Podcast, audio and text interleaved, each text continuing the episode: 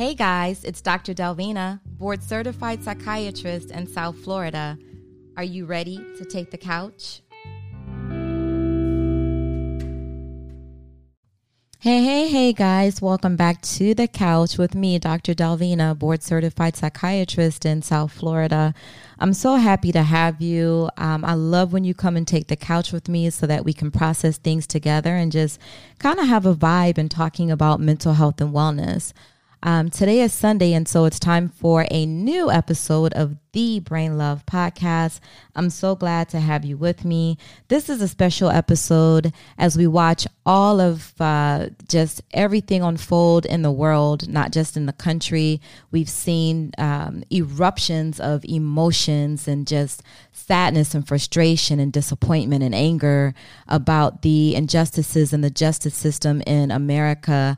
Big ups to all of the countries out here that are supporting this agenda that are trying to assist us in moving this this movement forward so that we can have not just equal opportunities out here, but to be treated equally as uh, as a people. And I'm referring to Black people, to minorities, because we know in most uh, cities, most communities, Black men and women are targeted more than other populations. We are our rights are violated more. We um, have excessive use of force used against us more than other populations here in America. And so um, it's quite interesting that I was asked to participate in a roundtable or sort of a town hall with uh, Bishop T.D. Jakes. This was after the murder of Ahmaud Arbery and before the lynching, the murder of uh, Mr. George Floyd in Minneapolis this discussion included education and financial, economic type discussions. Um, and then also, of course, the mental health portion. I was honored to participate in that section of this discussion with Bishop T.D. Jakes, um, along with other experts in their fields, Dr. Steve Perry and John Hope Bryant. Um, Bishop T.D. Jakes is a very special person, and so I was very honored to be able to opine on a lot of the things that he asked me with regard to mental health and wellness in the Black community, especially during COVID 19, as well as overcoming anxiety in our communities. Um, if you don't know who Bishop T.D. Jakes is, Bishop T.D. Jakes is a bishop He's an author and a filmmaker. He is the bishop of the Potter's House, which is a non denominational American megachurch that's located in Texas. And if you've ever had the opportunity to be in Bishop's space, you know that there is a an automatic calming spirit about him, also an authenticity, and also just a desire to do what's right for the people and to help people. And I appreciate his his wisdom and so um, I would consider him a mentor. We we all need mentors. One of the things that he said during this interview was that the best way to diffuse pressure is a plan. And let me quote that per Bishop T.D. Jakes: "The best way to diffuse pressure is a plan."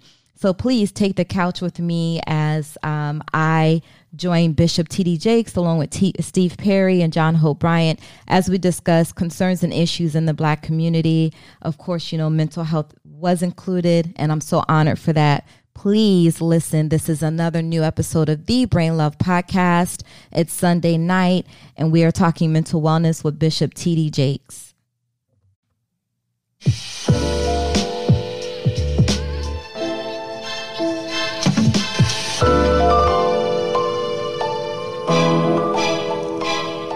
Images that I see on screen. Uh, I am shocked at the stats uh, regarding any people of any color, but particularly the disproportionate amount of black and brown people who are already underserved as it relates to mental health and emotional health. To take another blow and another setback seems devastating to me. What is the forecast of the mental health of our community uh, post COVID 19?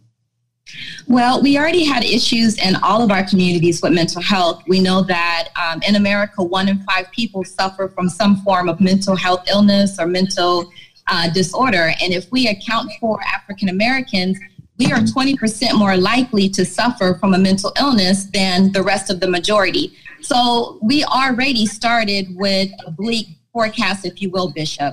And now you add into this social distancing and for some people, the social isolation And for some folks, being home with abusers and, and uh, child molesters and being in situations where really being outside the home was an escape. And now we compound that with all of the deaths that have occurred and the folks on the front line, the medical personnel, the mental health personnel who are treating these people who are young and uh, perishing to this disease that we don't have any control over right now. So already mental health was an issue in our country because of the stigma. And again, the stigma is much higher in the African American community. But for all of us, we had the stigma. We had lack of access to care for some folks, which we saw more of a lack of access to care in the Black communities. And then we compound that by not being able to see one another, not be able to greet and hug and show um, love to one another. We are animals who love to connect. We love to socialize. That's what makes us different as mammals. We love to be around one another. So abruptly, we've been robbed of that opportunity. And then so now we're faced with all of the traumas from COVID 19, seeing people sick, seeing people who were, uh, you know, uh, uh, about to pass away or die, who became so ill that we thought we were losing them. And then the folks who did succumb to the illness. So now we have a whole nother uh, set of traumas that we have to try to deal with. And then in the Black community, we see that the disparities have now reared their ugly heads again we already knew that as a community that we suffer more from high blood pressure, from diabetes, from strokes, from heart disease. But now we see that from COVID-19, we're dying more because already we were placed on a platform where we were at a disadvantage. So we have a lot of work uh, ahead of us, including the folks who typically we go to and turn to to get better. And that's our medical personnel, including the mental health professionals who are trying to get us through this to the person out there who says, uh, you know, you have these health disparities, you brought them on yourselves. What do you say back to them? I have plenty of data to say to that person. Okay. We did not bring this on ourselves. And it begins with the 450 years of slavery, of oppression. It has all of those insults from 400, 450 years ago, and we've only had 50 years really to recover.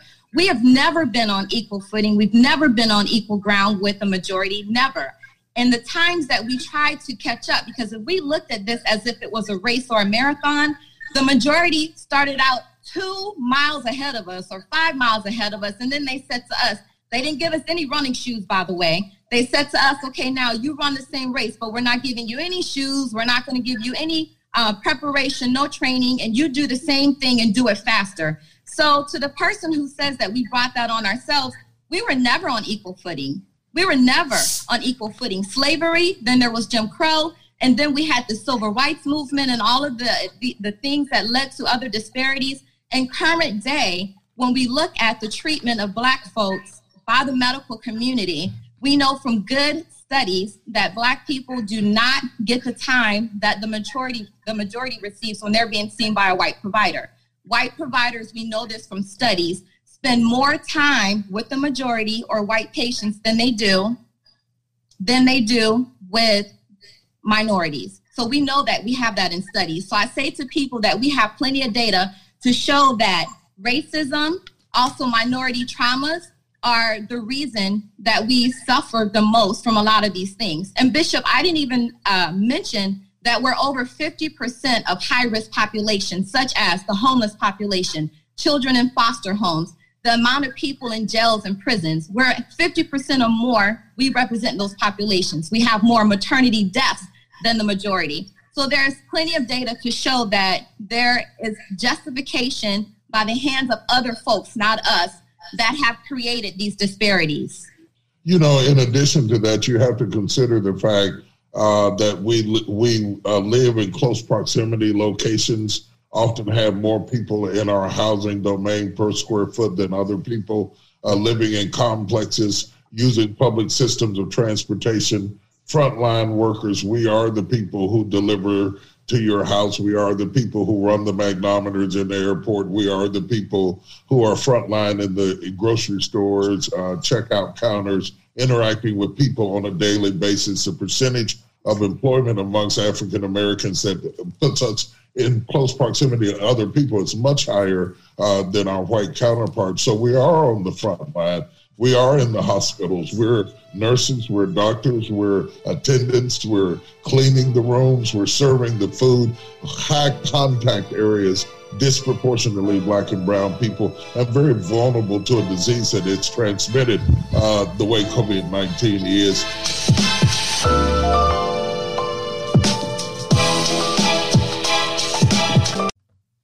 There you have it, guys. The first part of the interview with Bishop T.D. Jakes.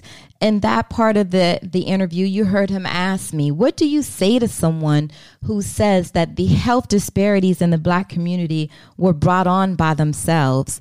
We have recent evidence that our health disparities are not brought on by us are not perpetuated by us solely because of the diet and the lack of exercise. Stress is a big factor in the black community, and it's stress that's caused by things like Breonna Taylor situation and also the George Floyd murder. A protector of the community, a police officer, choked George Floyd, used his knee to choke him, kill him. The whole world saw it. So, besides the stress of being a black person and knowing that you could be unjustly killed and that there are injustices in the justice system that are just meant for black people, that's enough to cause you stress. And stress, of course, leads to elevated blood pressure, which is hypertension, as well as strokes and heart attacks, to, to, to put it simply that's enough. So that's a healthcare disparity that's worsened in our communities because stress is brought on by the injustices in the justice system.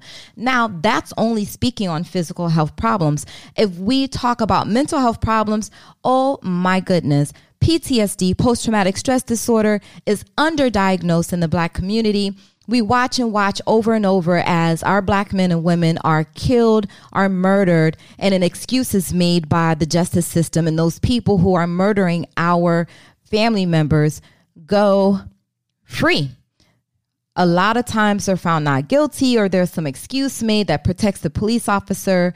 And so when you watch these things occur over and over, there is a, a sense of uneasiness, of restlessness, of uh, nervousness and anxiety. And as I said, post traumatic stress disorder.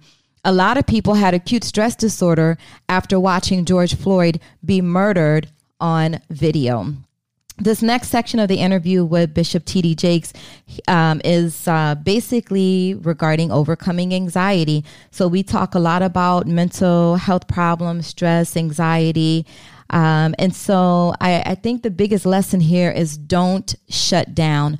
Don't shut down. There are so many things you can do to overcome whatever you're battling. You just have to reach out and ask for help. You got to access that lifeline. So please listen to the second part of the interview with Bishop T.D. Jakes, um, again with other special guests, um, Steve Perry and John Hope Bryant.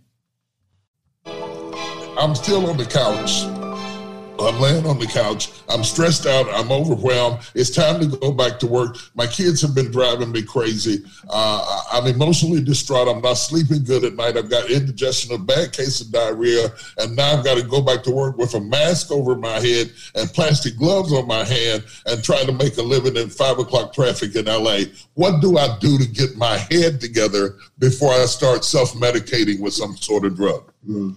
Well, I'm all about alternative intervention. So we don't just jump to the medications. We don't even jump to the psychotherapy first. I want to check in with you. I need to see what are you doing base are you doing the basics? Are you living your life with the basics? And so people have to understand what is meant by basics. We talked about the healthy diet. Bishop, you mentioned all the things that you're supplementing with. And when that's a financial issue, I have to remind people that the basics also include stuff that's free. It includes sleeping. So being well, being healthy, get your sleep. And if we need to do something to help you with that, we can. But there are basics that uh, Dr. Perry talked about, like keeping a routine, having a schedule, having rules around the house for the children. So sometimes we get away from those things and we forget how important they are to provide structure and discipline. Discipline is important. And in creating that discipline, it's about the rules, but it's also about rewarding people in your life when they do things they're supposed to. And I could use this example for your spouses. I could use it when you're um, engaging with your children. instead of telling your your spouse what he's doing wrong or what she's doing wrong all the time, that she's always leaving stuff around the house, you know, you have to remind people about what they're doing that's right. You have to tell them, I mm. appreciate you cooking dinner today. I know you were busy, but I like that you did that. So there's something about reminding people about what they do correctly and what they do um, that warms your heart as opposed to always telling them what's wrong relationships are important also. So that's where that communication comes in communication with our children and teaching them emotional intelligence. And what that means is this we have to assure them and remind them that it's okay to feel sad, it's okay to get down, it's okay to cry.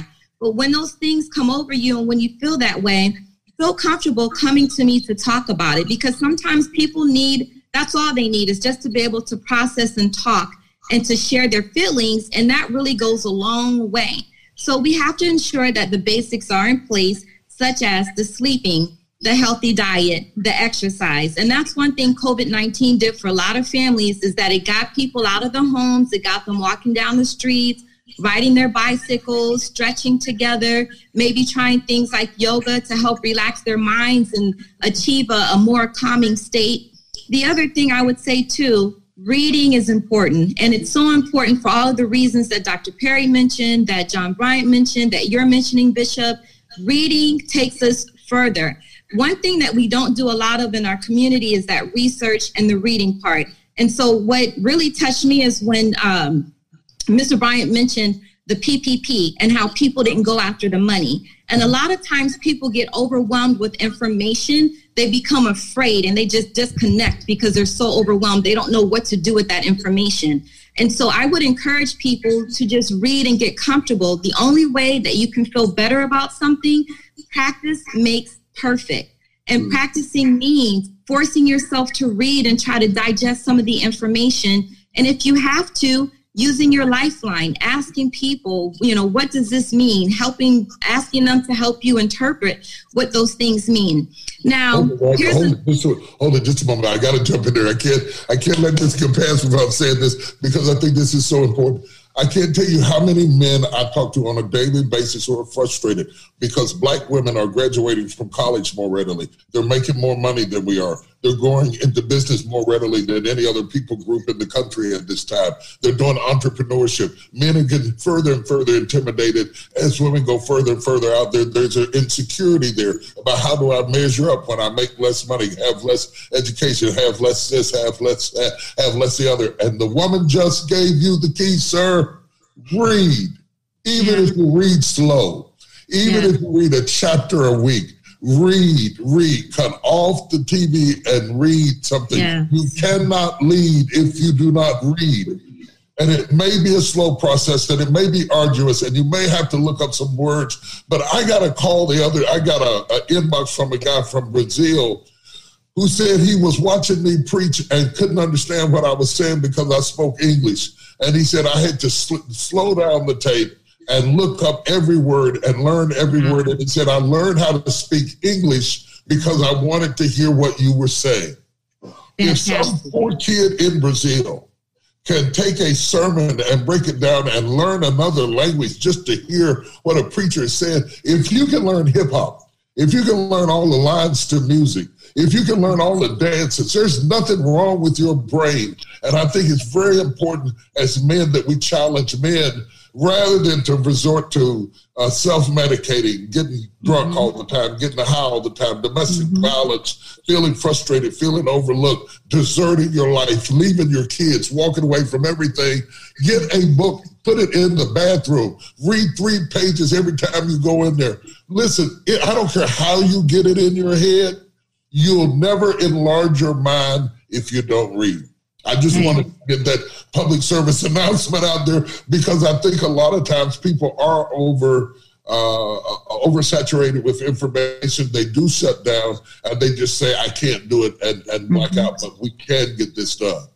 Exactly. Yeah. And so, you know what? If people would read, they may have been $10,000 richer because when this happened, and this is what, what we do in our communities, when I saw from the beginning that this was happening and that our economy was being overwhelmed and that they were creating this new money, I yes. posted on Facebook and said, okay, where did all this money come from? all of a sudden we have trillions of dollars and i want some and i want you guys to get some too. And early on in the programs they were giving out $10000 grants. If you had any type of business pardon?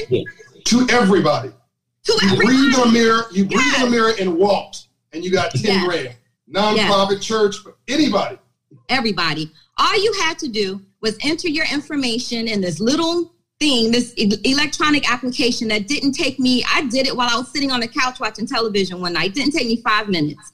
And so when you're a business person, see, people have to understand this. The reading and staying knowledgeable and being current in what's going on, as opposed to the woe is me syndrome of that, you know, never, nothing ever goes right for me. I can't ever get anything. Well, to be a successful business person, you have to read and remain current. And so when things like this happen, you have to know. And here's one of the things that can help with anxiety know what reputable sources to go to. You can't listen to and watch everything on social media, on the internet, but there's certain uh, sites that you can go to and you can get great information, whether it's the SBA for your business information, um, the CDC for the medical information, the World Health Organization. So that too helps to cut down on that anxiety, Bishop.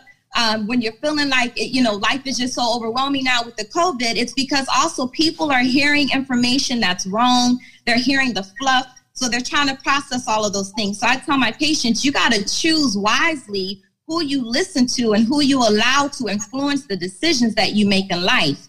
So you're so right I, I, t- I say it this way uh, the best way to diffuse pressure is a plan Anytime yeah. you don't have a plan, pressure continues to mount to the explosion level. If you have a plan and sit down and have an actionable, step by step, reasonable plan, that alone is therapeutic, releasing stress out of you and putting you in a better position to, to, to go forward.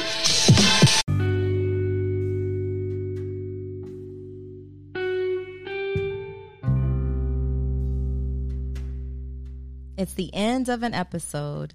Thank you guys for joining me on my couch. It's been a pleasure. It's Dr. Delvina. Remember, every day you must have brain love. Balance. You can't have all work and no play, and you can't have all play and no work.